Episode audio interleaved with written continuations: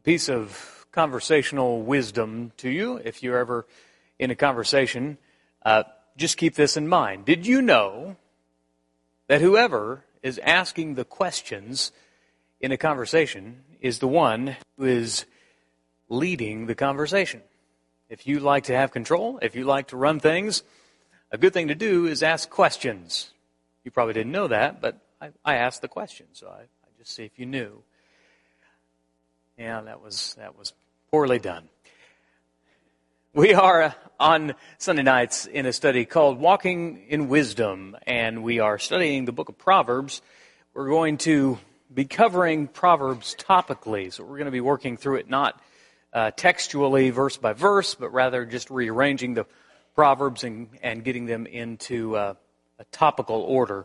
As we get into that, we're sort of laying the foundation, and uh, it's really good to see uh, the middle sections of the youth group. Your your counterparts, the, the back row and the front rows, were here this morning. It, it's good to see the middle rows of the youth group uh, back from Winterfest. Sorry, uh, I'm a bit of a squirrel sometimes. Uh, back to Proverbs is where we are. We're going to be laying the foundation for our study as we talk about wisdom. Tonight we're in Proverbs chapter 1, where wisdom is personified as a woman. Personification is a tool, a method used throughout wisdom literature. We talked about that a week or two ago. And tonight, wisdom is a lady who cries out and calls out and asks some important questions for us to consider. She leads us in the conversation, but the questions are important, and we're going to consider them one at a time. Our key text tonight is Proverbs chapter 1, but we are in sort of the second half of that. The reason is, uh, the first half of that is something we're going to get back to. Uh, the uh, writer of Proverbs entreats wisdom, and he says, "Hear, son, my father's in, uh, your father's instructions, and forsake not your mother's teaching." We're going to come come back to that, but as uh, the writer uh, of of Proverbs, as they have assembled these proverbs, they personify wisdom as a woman who asks some questions of those who are wise and also those who are unwise. I hope you'll follow along. Uh, starting in Proverbs chapter 1, verse 20, that's where we'll be. Uh, we see this approach of personification of wisdom happen several times in Proverbs. Uh, Proverbs chapter, you don't have to turn there. In fact, don't turn there.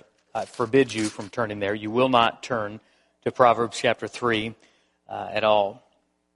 Uh, she, she is more blessed is the one who finds wisdom and the one who gets understanding. It's Proverbs 3:13, which you are not at. And the one who gets understanding for the gain from her is better than gain from silver and her profit better than gold. She's more precious than jewels. Nothing you desire can compare with her. The writer of Proverbs says that uh, regardless of what the Dow hits, there's something far more valuable than that, and that is uh, this young lady by the name of Wisdom. Maybe it's an older lady. I don't really know. It just just personifies her as a as a very valuable woman that you should know. Proverbs chapter eight. Again, don't turn there. Does not wisdom call? Does not understanding raise her voice? On the heights beside the way, at the crossroads, she sta- takes her stand. Beside the gates, in front of the town, and at the entrance of the portals, she cries aloud. Now that that is very similar to what we'll see tonight. And, and finally, Proverbs chapter 9, verse 1. Wisdom has built her house. She has hewn her seven pillars and has slaughtered her beasts. She has mixed her wine and she has also set her table. So, this picture of Proverbs as a woman who um, is valuable, who has a great deal to teach us, and now we hear the things which she wants to ask of us. And her questions really are out there to challenge us. They are, um, if you if you are a parent of teenagers, no offense to to uh, middle of the group, present company excluded. If you're a parent of teenagers, sometimes you will ask or tell them to do something, and they may ask you a question like "Why," which is not really a question. Uh, it's an invitation to do battle. Uh, these questions tonight that wisdom asks of us are given, and they seem rhetorical. You say, what's a rhetorical question? Well, I'm glad you asked. A rhetorical question is something a speaker asks that he does not intend the audience to actually answer, but merely to elicit a response and a thought. And you probably already had that answer in mind. But uh, as we think about this, these questions, understand that it is designed, is wisdom's purpose, to elicit a response from those whom she asks the question. So we'll work through these questions about what wisdom wonders. Number one, why delay? We're in Proverbs chapter 1, verses 20 through 22. Wisdom cries aloud in the street. In the markets, she raises her voice. At the head of the noisy streets, she cries out. At the entrance of the city gates, she speaks. She is asking us this question How long, O simple ones, will you love being simple? How long will scoffers delight in their scoffing and fools hate knowledge? First is wisdom goes to where people are, to the public squares of the noisy streets, which is which would be uh, equivalent to the marketplaces.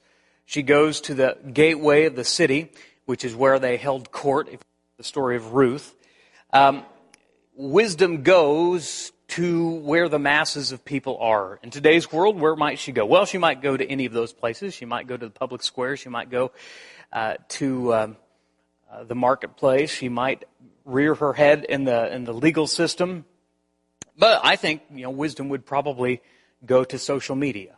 She would begin to ask questions of us. She she seeks to be where people are because people you see are often foolish, and so she goes to foolish people. And her invitation is is a question which asks, "How long? How long we love being simple? How long are you going to stay where you are?" Now, sim- simple, we need to understand, as the English Standard translates that, that um, I, I have nothing against simple. I love simple. Right? I'm, I'm so I, I, like iPhones. You know, they're just simple. They work. You know, they just they function.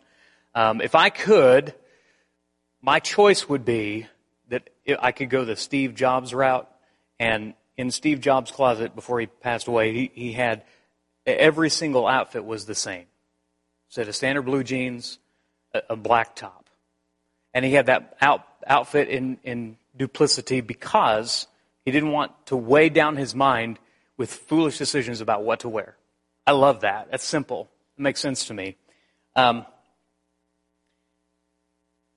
the, the, the simplicity that we think of in the English language, that's not what Proverbs is talking about. It's not what wisdom is saying here. It's not what wisdom is admonishing. It's, it's simple living or simple minimalist kind of uh, ways. Simple simply means godless without moral character, foolish, uh, as we talked about last week. It's simple to be that way.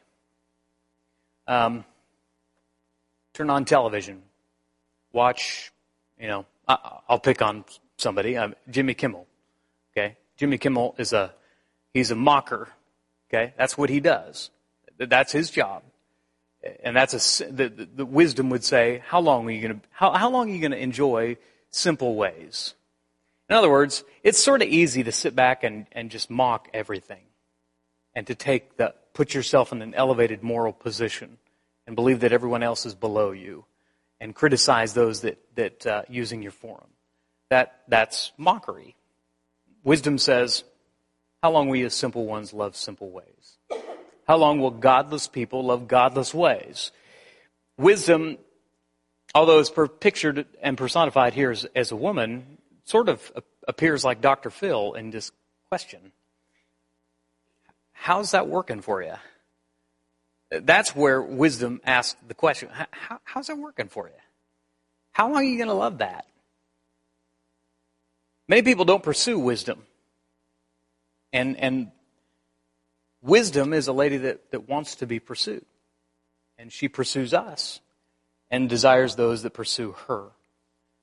The question is how long are you going to delay that? Will you pursue wisdom? You know, it's, it's, sort of weird. Talked about sitting in your comfort zone. We, I mean, you can't see this. I can, you can probably see this, but I see this better than you. of a vantage point of kind of where you sit. And a lot of where you sit is by life stages. Okay? And, you know, there's young and then there's parents and there's grandparents. And I mean, there's just kind of these sections.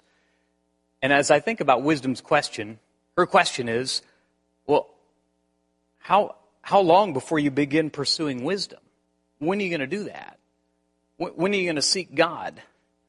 Are you going to do it here? Are you going to do it when you're when you're young?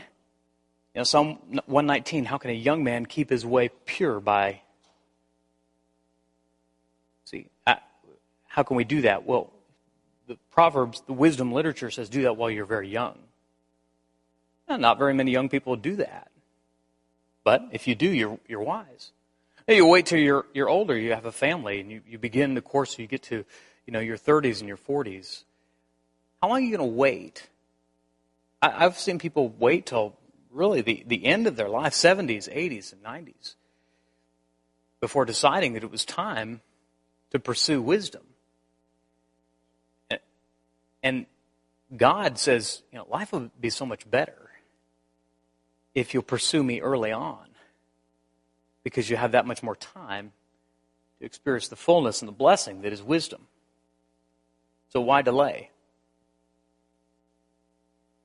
Next question. How will you respond? Verse 23 through 25. If you turn at my reproof, behold, I will pour out my spirit to you. I will make my words known to you. Because I have called, and you refuse to listen, and have stretched out my hand, and no one has heeded because you have ignored all my counsel and would have none of my reproof. I will also laugh at your calamity. I will mock when terror strikes you. Now we're going to get to that, the mocking and the laughing and all of that, what that means, but let's park on the first part of this. Wisdom calls us, and that's not always an easy call, by the way step away from the spiritual, just step into our world. You would think that, you know, it's good to surround yourself with wise people. The challenge with surrounding yourself with, by, by wise people is that wise people will call you when you're being foolish. And they'll tell you in a loving way, hopefully, but, but maybe sometimes just they'll be straight about it when you're being an idiot. And that's not easy to hear. You, you would think that the, people want to grow wise, but that means sometimes wisdom has to speak to you and say, hey, th- that's kind of dumb. Were you thinking when you did that? That's not an easy thing to hear. Wisdom says, if you'll listen to my reproof, behold, I will pour out my spirit to you. I will make my words known to you.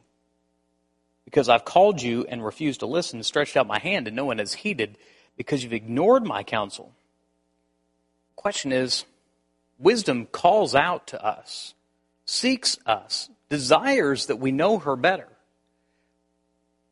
But if we desire relationship with her, understand that she will be frank with you and direct with you and tell you. And there will be times for admonishment, reproof, and correction, which is all of what God's wisdom does.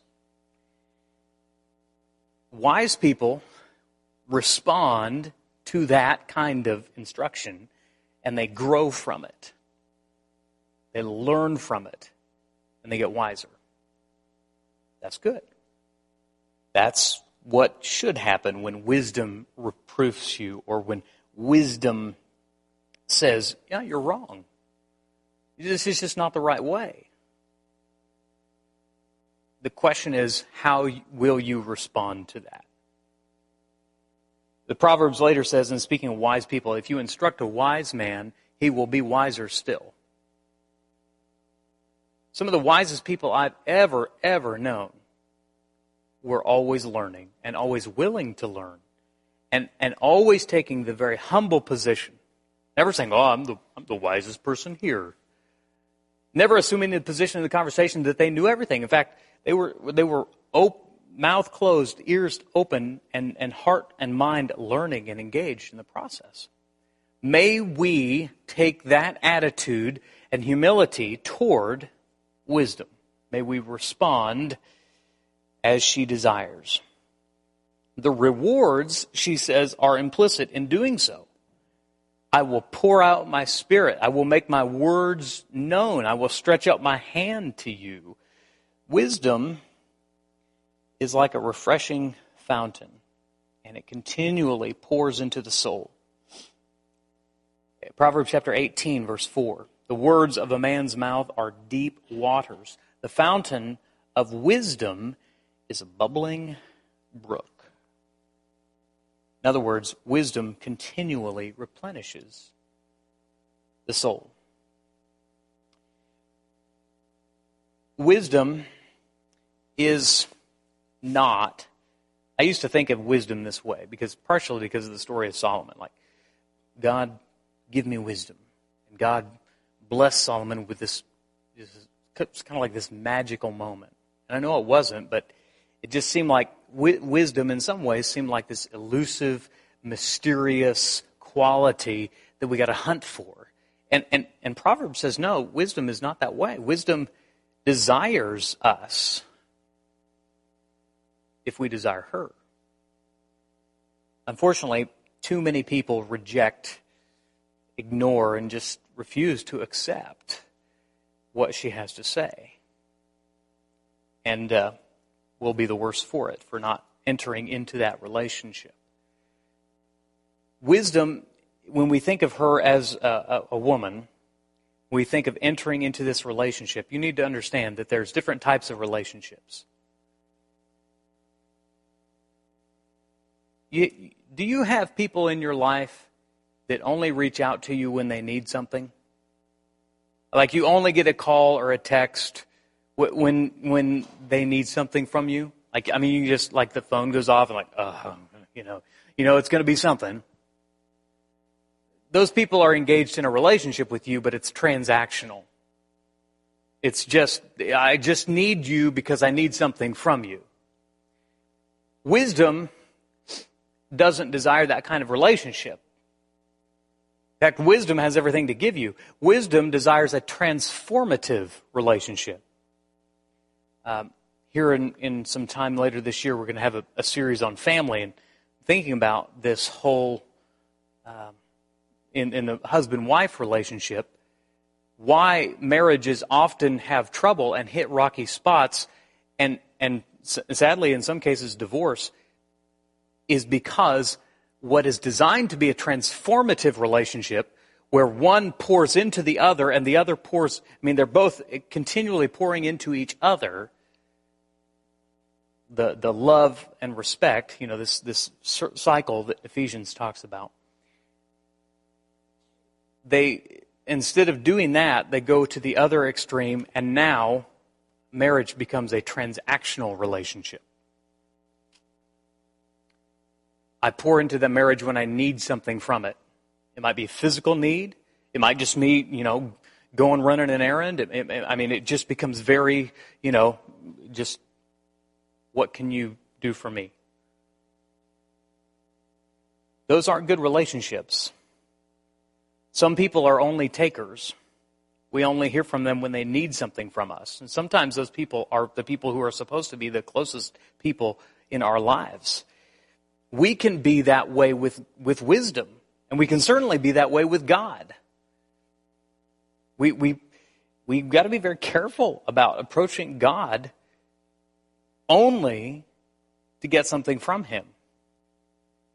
Um, some only want God, and some only want God's wisdom when they, when they need something from Him. These are kind of those making a deal with God moments, right?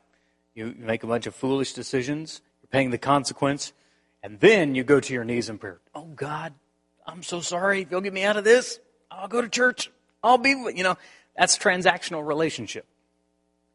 That's seeking wisdom only to get something from wisdom, and that's basically to get me out of trouble.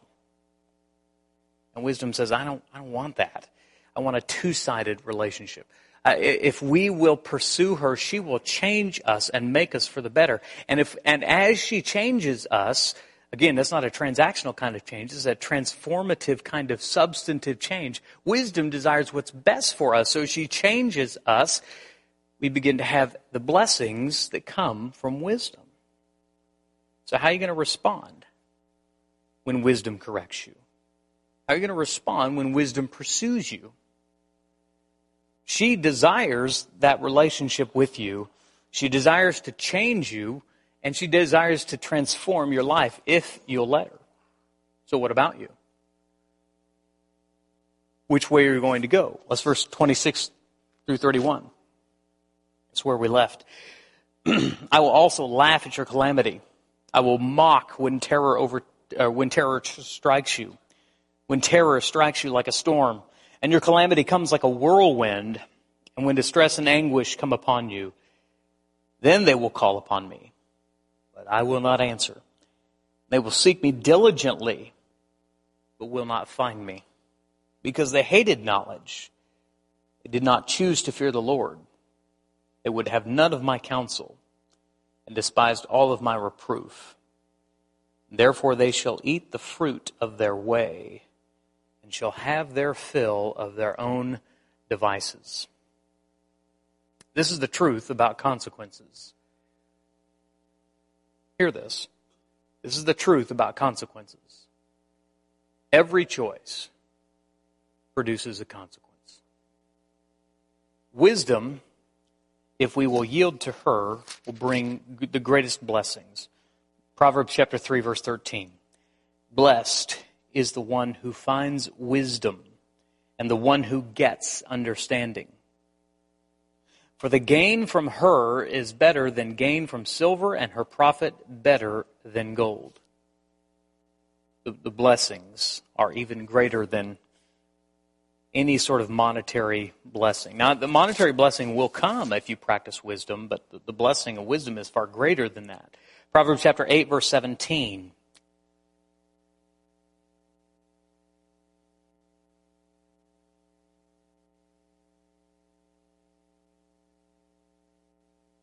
I love those who love me, and those who seek me diligently find me. Riches and honor are with me, enduring wealth and righteousness. My fruit is better than gold, even fine gold, my yield than choice silver. I walk in the way of righteousness and in the paths of justice, granting an inheritance to those who love me, filling their treasuries. Wisdom yields many, many blessings. When, when you hear someone say that they're blessed, if they, if they sincerely have been blessed, not just speaking strictly monetarily, but if they sincerely have experiencing the blessings of God, that only comes in being in a relationship with God's wisdom. It only comes in pursuing wisdom diligently. Foolishness, in the same way, yields many consequences. And these are some of the consequences that we read in, in, in uh, Proverbs 1, starting about verse 25. Calamity, terror, distress, anguish.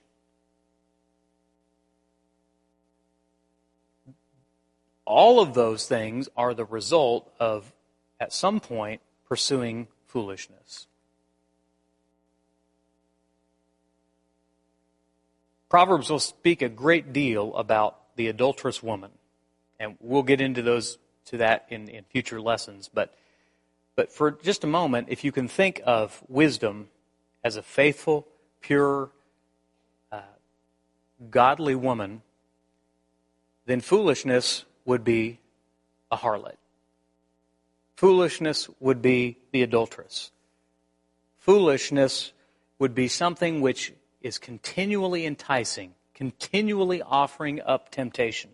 In fact, if you look at the earlier part of Proverbs 1, this is the, the whole point the father is making to his son that sinners, sin entices. Sinners entice you.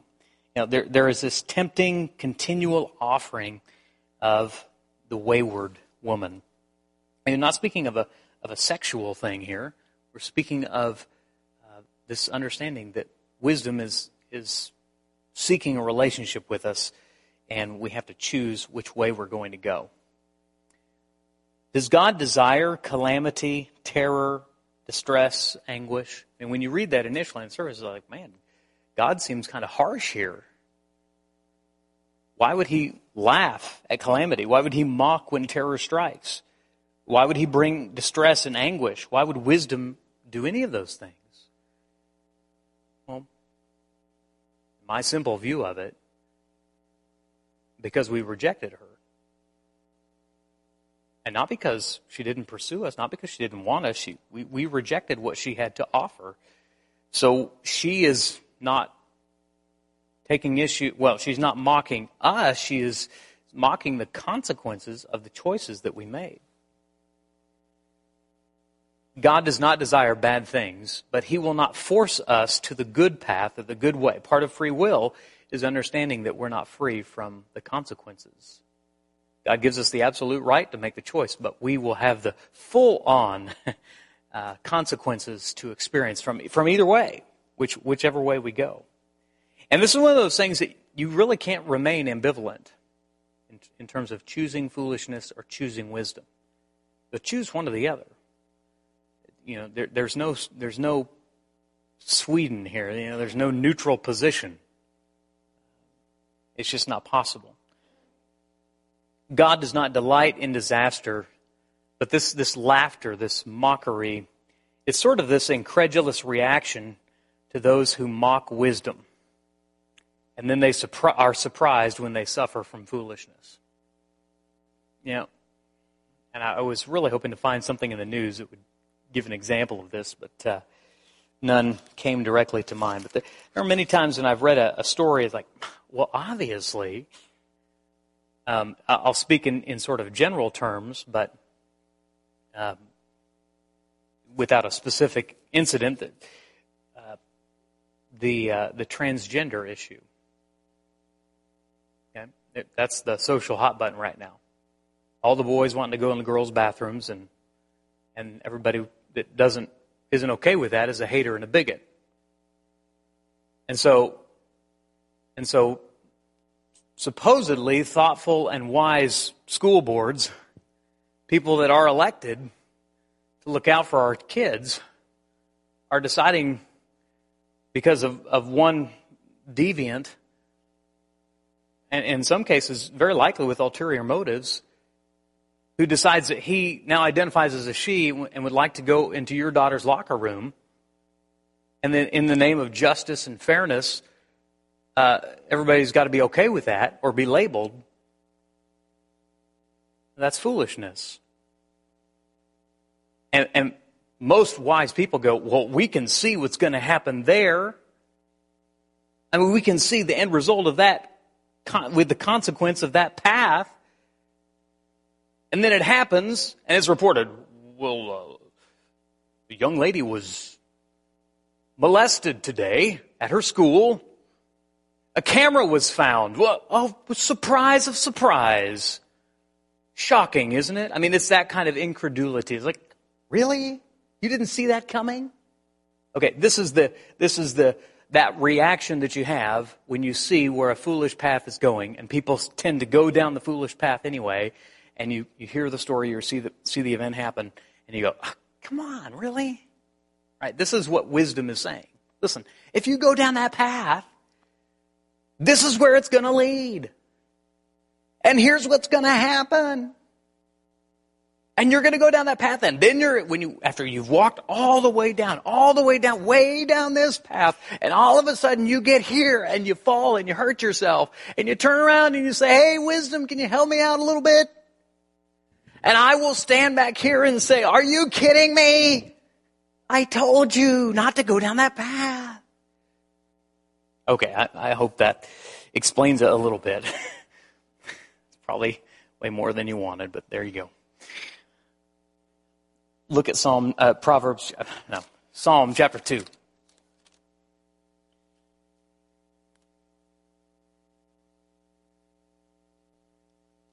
Psalm chapter 2 presents a similar set of consequences and circumstances, speaking of the leadership of the world. Psalmist says, Why do the nations rage and the peoples plot in vain? The kings of earth set themselves and the rulers take counsel together against the Lord and against his anointed, saying, Let us burn their, uh, burst their bonds apart and cast away their cords from us. He who sits in heavens laughs. The Lord holds them in derision.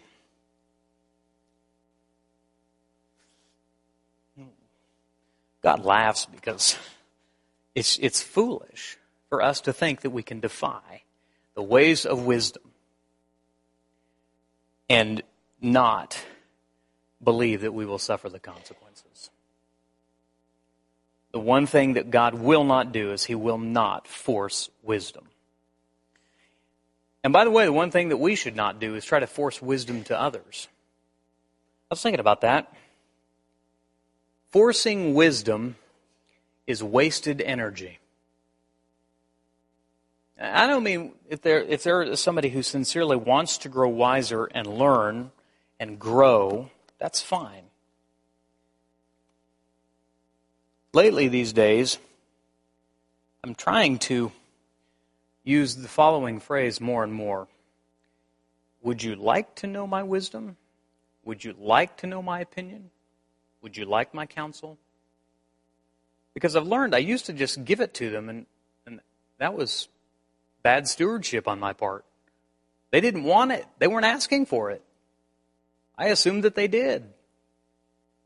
Not always the case. God will not force wisdom on us. He understands we have to choose that. And I think one of the keys of wisdom is not only realizing that you know we have to seek wisdom in order for us to attain wisdom.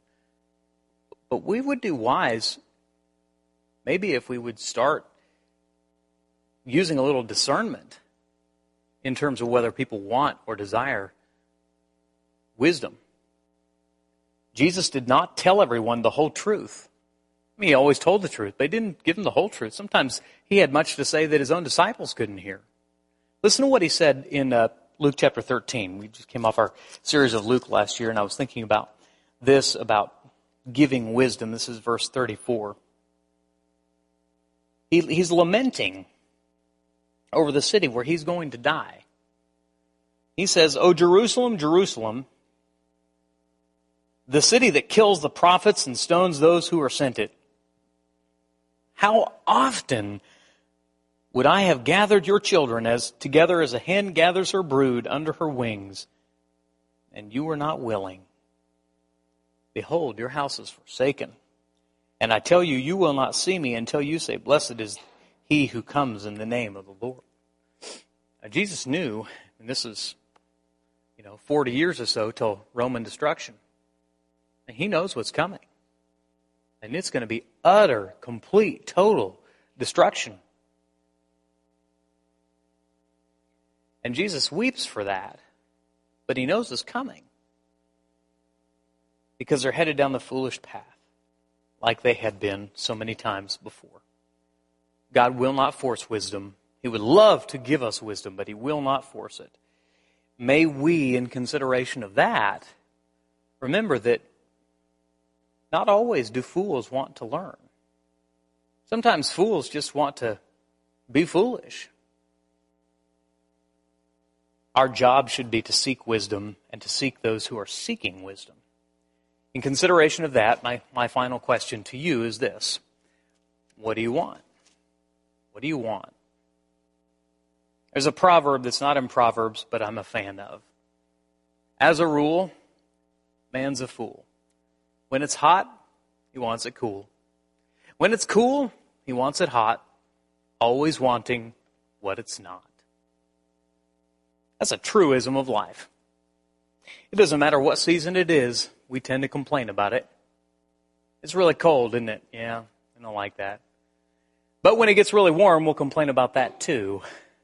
It's within our nature. You know why that is? Because we are discontent beings. Outside of God, we are discontent in nearly every form and fashion. So sometimes you really have to ask that question of yourself What do you want? You want to be wise? I mean, we're going to study Proverbs on Sunday night, but that doesn't necessarily mean you want to be wise. You, may, you could just be here because that just happened to, that's just what you do. But I'm not going to take any of this wisdom and actually apply it to my life. Nah, I'll just let the preacher talk about it, and I'll complain if he goes a little long. But uh, outside of that, that's really all I want to do with wisdom. God desires that his children be wise only, but he will only bless us with that wisdom if we want it. wisdom desires a relationship with us, but she will only be in that relationship uh, with us if we will pursue her. And if we choose not to, then both wisdom and God will allow us to go off with the fool and watch and weep as we suffer the consequences of foolishness's path. Either way, we will eat the fruit of our ways. A New Testament passage, Galatians chapter 6, verse 7, fits rather well here. Do not be deceived. God is not mocked. Whatever one sows, that will he also reap. You cannot sow to foolishness and expect to reap wisdom. Simply will not happen. If you want wisdom, if you want the harvest of wisdom, you must sow into wisdom. And you've got to want wisdom. If you want wisdom, you'll not only have her and find her, but you will have all the blessings that come with her safety, ease, security. You'll be without fear. If you do not seek wisdom, you'll have all the perils that come with the wide path. And there's lots of people that take the wide path. For the simple are killed by their turning away, but whoever listens to me will dwell secure. What do you want? Who do you want to be? Scriptures offer two paths. Jesus would call it the wide and the narrow path. One which leads to destruction, the other which leads to life. May we choose carefully and pursue carefully the path which leads to life. Wisdom calls, wisdom invites. As we close tonight, let me invite you to uh, something that we're doing on Sunday nights following the sermon called the Fireside Chat. In January, the, you've been tasked with the assignment of reading one chapter a day from Proverbs. So if you've been doing that diligently, then you should be up to Proverbs chapter 19 if you've read today's reading. Um, and tonight, you are welcome to join us for the fireside chat. We're just going to simply meet after the final amen. Uh, the fireside chat, as you might presume, because you're all so wise, is uh, in the fireside room. And we will talk for about 20 minutes, and uh, I'll moderate the discussion. This is not sermon part two. So if you have some wisdom that God has taught you from Proverbs chapter 12 through 18, come and share and, uh, and share how God is pouring wisdom into your life and how you're pursuing her. This will be in the fireside room, and so Normally, because we have communion prepared, uh, remember that if you are partaking of communion tonight, it will be down in the teen room again this evening. As we close tonight, I will remind you that God wants a relationship with you. He's always wanted that. But He leaves that to you. What do you want? Do you want a relationship with Him? Well, good. That's the best decision you'll ever make. And that can only happen through Jesus the Christ. And the only way to Jesus the Christ is by doing simply what he said to believe and be baptized. If you're not in Christ tonight and you're ready to begin your relationship with God, uh, we bid you come. We invite you uh, to begin that journey. And if there's some other way we can help you, pray with you, encourage you, we're willing to do that. If you have a need, please come uh, meet me down front as together we stand and sing.